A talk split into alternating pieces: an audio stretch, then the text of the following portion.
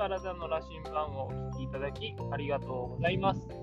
愛知県で理学療法士スポーツトレーナーとして活動している岩瀬義明です。今日は食事の、えー、最後の味付けはあなたの気分という、えー、お話をしたいと思います。皆さんは普段食事をするときどのような状況で状態で、えー、食事をしているでしょうか。例えば、えー、家族でご飯を一緒に食べているとか反対に1人で食べているとか、えー、テレビを見ながら食べているとか、えー、特に何も見ないで、えー、静かな環境で食べているとか、え人によって様々だと思うんですけども、その食事の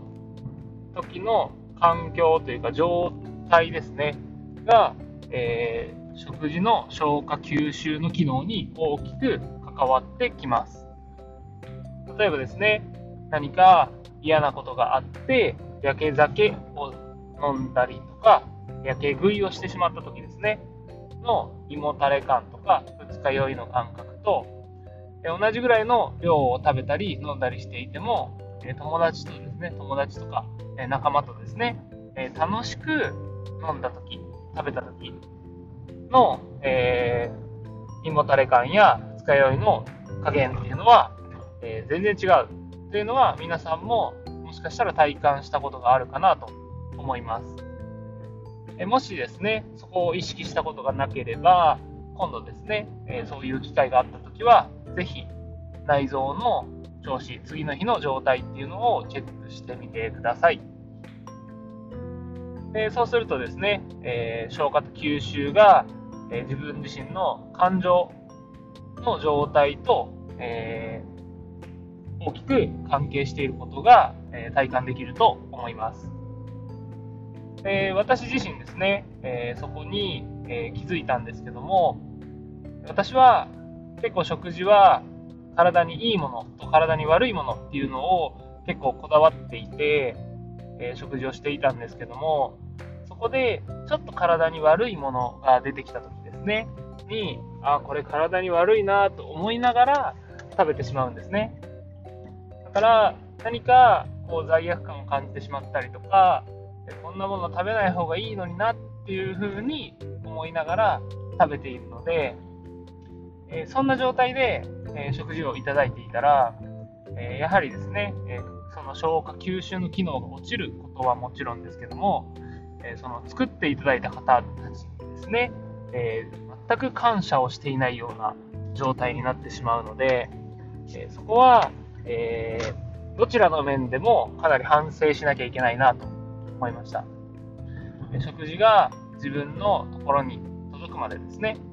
例えば野菜であれば、えー、畑農家農家の仕事の人たちが、えー、一生懸命ですね、育ててくれていますし、えそこからまたスーパーとかに行くまでですね、いろんな業者の方たちがしっかりとこう運んで、え品質管理をして、え私たちのところに、え届くようにしてくれているので、そういう方たちに対してのですね、え敬意を込めて、やはり食事というのは感謝していただかなければいけません。